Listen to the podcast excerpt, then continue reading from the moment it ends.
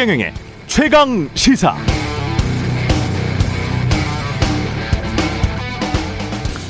나는 줄리가 아니다. 석사 두 개나 받고 박사 학위까지 받고 이건 그냥 누가 소설을 쓴 거다.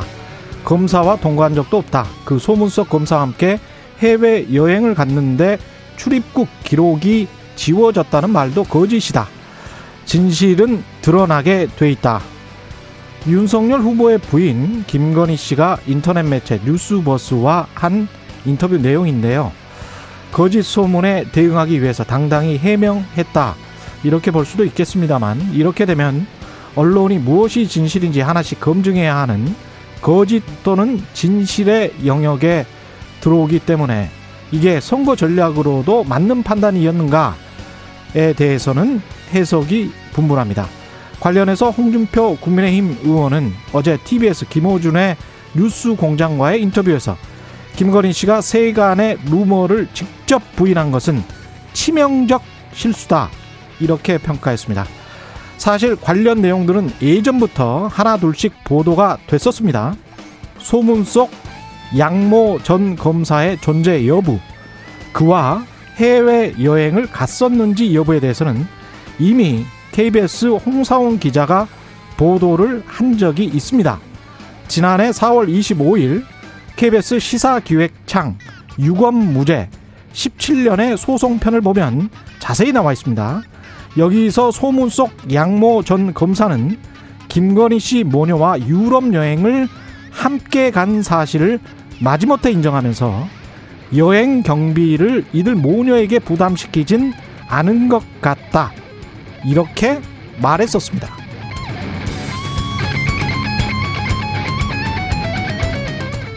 네, 안녕하십니까. 7월 2일 세상에 이익이 되는 방송 최경련의 최강시사 출발합니다.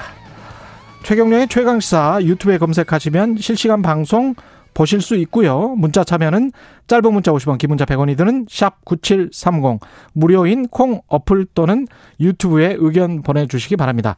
오늘 1부에서는 KBS 홍상훈 기자와 함께 이른바 윤석열 X파일에 대한 그 내용의 진위 여부 살펴보고요. 2부에서는 대권 도전에 나선 추미애 전 법무부 장관 만나봅니다.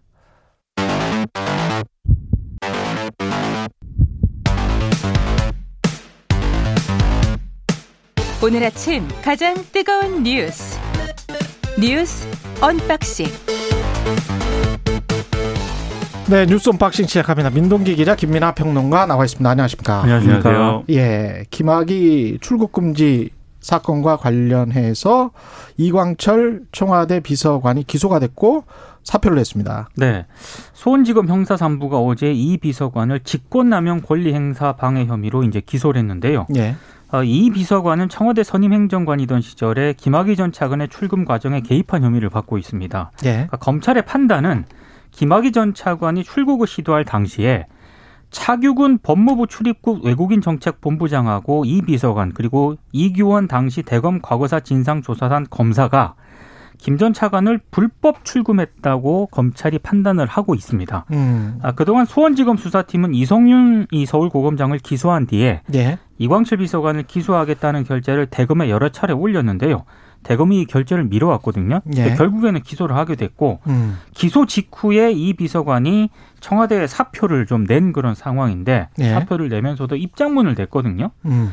그러니까 이번 기소에 대해서 법률적 판단에서든 상식적 판단에서든 매우 부당한 결정으로 유감스럽게 생각한다. 본인은 그렇게 생각한다. 예, 본인은 이렇게 입장을 내놓았습니다.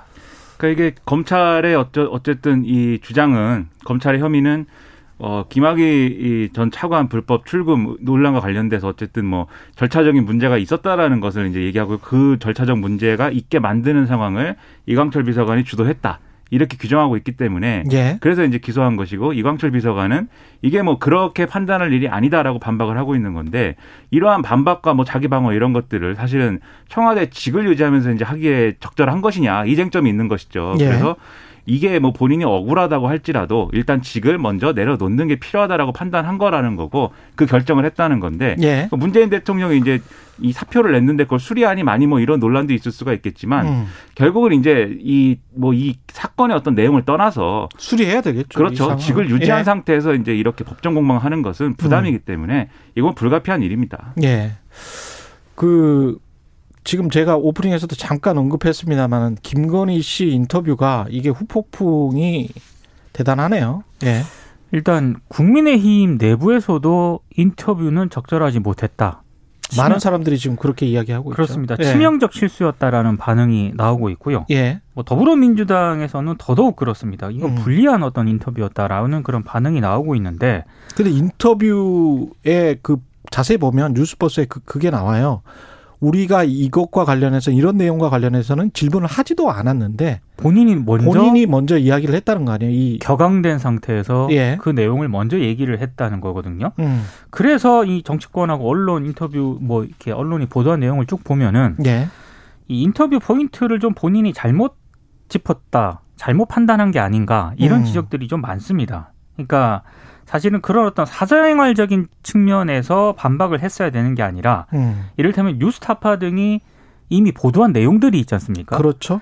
이를테면 뭐 자신이 대표로 있는 전시기획사 코바나 컨텐츠가 윤 전 총장이 검찰총장으로 취임한 이후에 기업 등으로부터 뇌물성 협찬을 받았다. 음. 그리고 지금 서울중앙지검에서 수사하고 있는 이 도이치모터스 주가 조작에 김건희 씨는 물론이고 윤 전 총장 장모가 전주 역할을 했다. 그렇죠. 이런 부분들에 대해서 만약에 어떤 근거를 가지고 적극적으로 해명을 했다면은 음.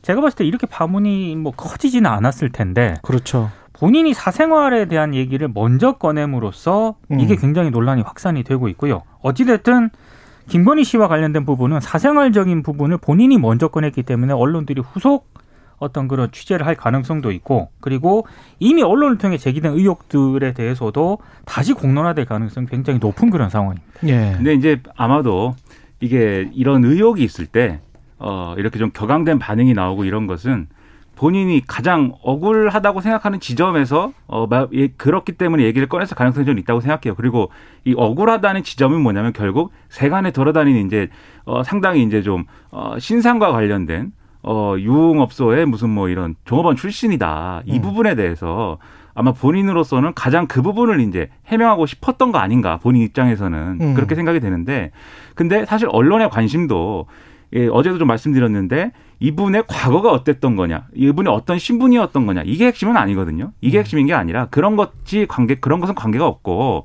어떤 위법적인 어떤 행위를 했는가 그리고 앞으로 이제 그러한 것들을 어떻게 해명할 수 있는가 이제 이게 이제 주된 관심사인 건데 예. 그 부분에 있어서는 사실 윤석열 전 총장도 그렇고 지금 본인이 이제 윤석열 전 총장의 배우자 김건희 씨도 그렇고 거기에 대해서는 해명을 또 안 해요. 그러면서 근거를 갖춰서 이제 얘기를 하면 해명을 하겠다 이렇게만 얘기를 하지. 근데 지금까지 언론이 이제 보도를 하고 제기했던 의혹들이 뭐 근거가 하나도 없이 뭐 주장만 보도한 건 아니었기 때문에 예. 여기에 대해서 해명을 해야 되는데 음. 그렇지 않은 상황이 되다 보니까 계속 이 사실은 어떻게 보면 부적절할 수 있는 어떤 의혹의 내용 예. 이분의 어떤 출신 뭐 이런 것만 지금 얘기를 하고 있거든요. 근데 그거는 중요한 게 아니고 그렇죠. 그 사생활과 공적인 영역이 만나는 지점들이 있어요. 있습니다. 이 사건을 자세히 들이, 들여다보면 그 지점이 있기 때문에 홍상훈 기자와도 이따가 그 네. 지점에 관해서 집중적으로 이야기를 할 거고 우리가 사생활에 관해서는 뭐 관심이 없죠. 네. 그 제가 말씀드리는 게 그렇죠. 출신하고 관계가 없다는 겁니다. 그렇습니다. 이그 얘기도. 그렇습니다.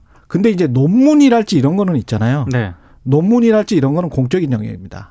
이거는 본인이 석사 학위를 두 개를 받았고 박사 학위를 받았다라고 이야기를 했잖아요.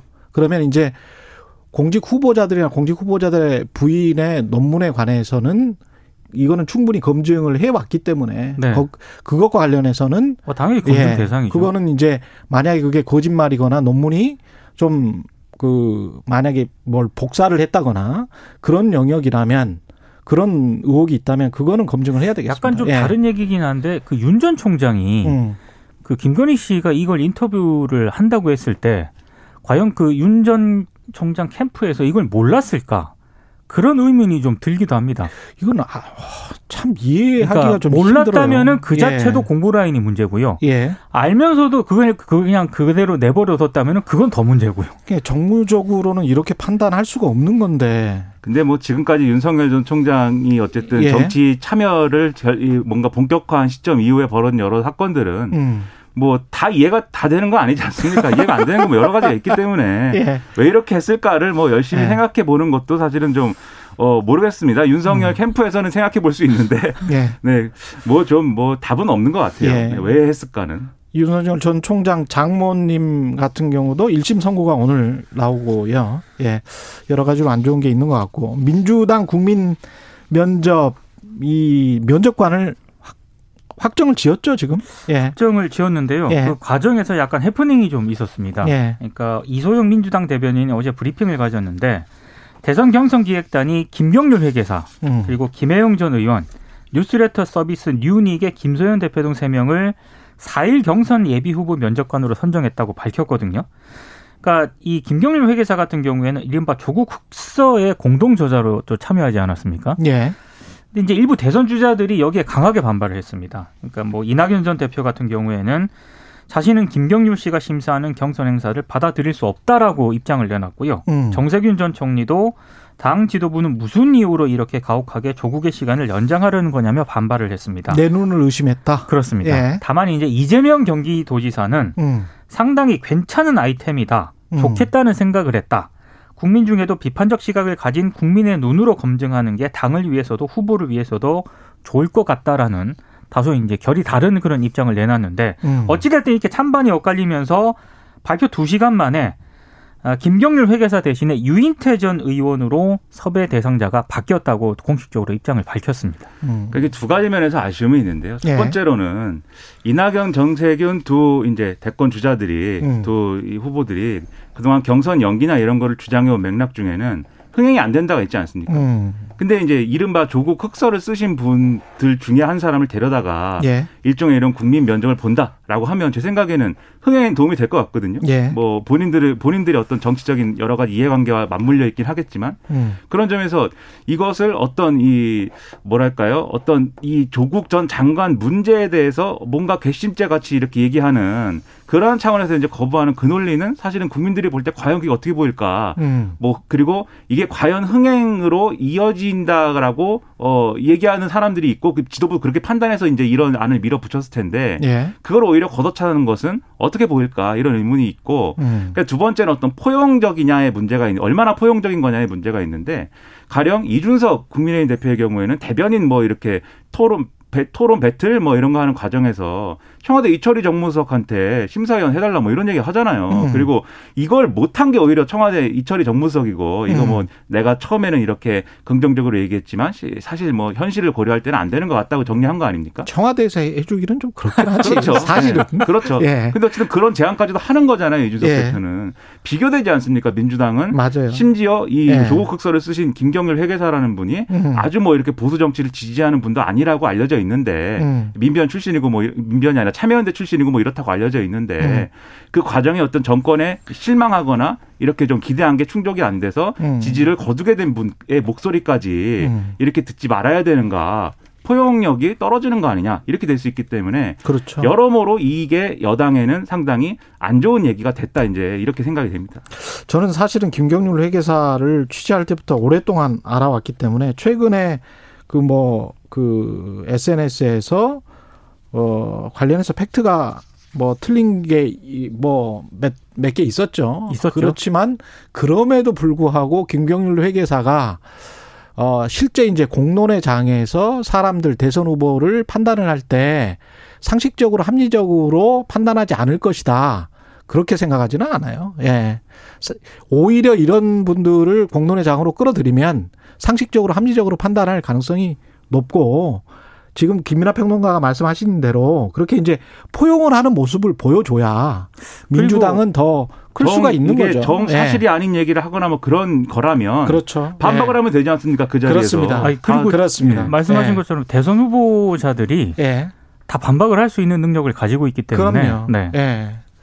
이걸 뭘 그렇게 지나치게 감정적으로 대응할 필요는 없을 것 같고, 예. 좀 민주당 대선 후보들 모르겠습니다. 예, 황교안, 안상수, 윤희숙, 국민의힘 후보들이 윤희숙 의원까지 대선 출마 러시를 이루고 있습니다. 그러니까 황교안 전 미래통합당 대표는 어제 대선 출마를 선언을 했고요. 음, 어, 국민의 삶을 아는 리더가 필요하다면서 자신은 입법, 사법, 행정 3부를 경험한 사람이라는 점을 강조를 했습니다. 예, 안상수 전 인천시장도 대선 출마를 공식 선언을 했는데 사실 가장 눈길을 끈 사람은 윤희숙 의원이었습니다. 음, 그러니까 국민의힘 초선 의원 중에서는 처음이거든요. 예, 조선일보와 기자와 통화를 했는데 아, 이런 얘기를 하더라고요. 지금 아무래도 강성 귀족 노조 등 고질적 문제를 대선 후보들이 제대로 지적하지 못하고 있다. 이런 부분에 대해서 해결할 능력과 대안이 없다는 뜻인데 예, 실질적인 해결책과 미래를 위한 목소리를 낼 사람이 필요하다고 생각을 해서 출마를 결단했다. 음. 이런 입장을 밝혔습니다. 강성 귀족 노조 이런 얘기를 한 게 굉장히 인상적입니다. 오랜만에 들어봅니다. 네. 강성 귀족 노조. 일종의 예. 좀 견인론인데 예. 본인이 꼭 대통령이 돼야겠다 이런 논리보다는 예. 다른 대권자들이 하는 얘기가 이제 본인의 어떤 본인이 갖고 있는 이게 맞다고 생각하는 철학과 맞지 않는 부분이 있어서 그쪽으로 음. 좀 끌어당기겠다 음. 이런 얘기인데 어떤 언론은 이렇게 제목을 달기도 했더라고요. 윤석열 전 총장이 스파링 파트너를 자처하고 있다. 어, 그런데 이 스파링 하다가 네, 오히려 체력이 닳을 수 있기 때문에 예. 네, 윤희숙 의원이 힘 조절을 해줄 이 것인가 두 잘. 모르겠습니다. 스파링 예. 파트너 윤 전 총장의 스파링 파트너하고 예. 이재명 지사 저격수 그렇죠. 아. 이렇게 언론들이 보도를 좀 나눠서 하더라고요. 뉴스 언박싱 민동기 기자 김민아 평론가였습니다. 고맙습니다. 고맙습니다. 고맙습니다. KBS 라디오 최경영의 최강시사 듣고 계신 지금 시각 7시 36분입니다.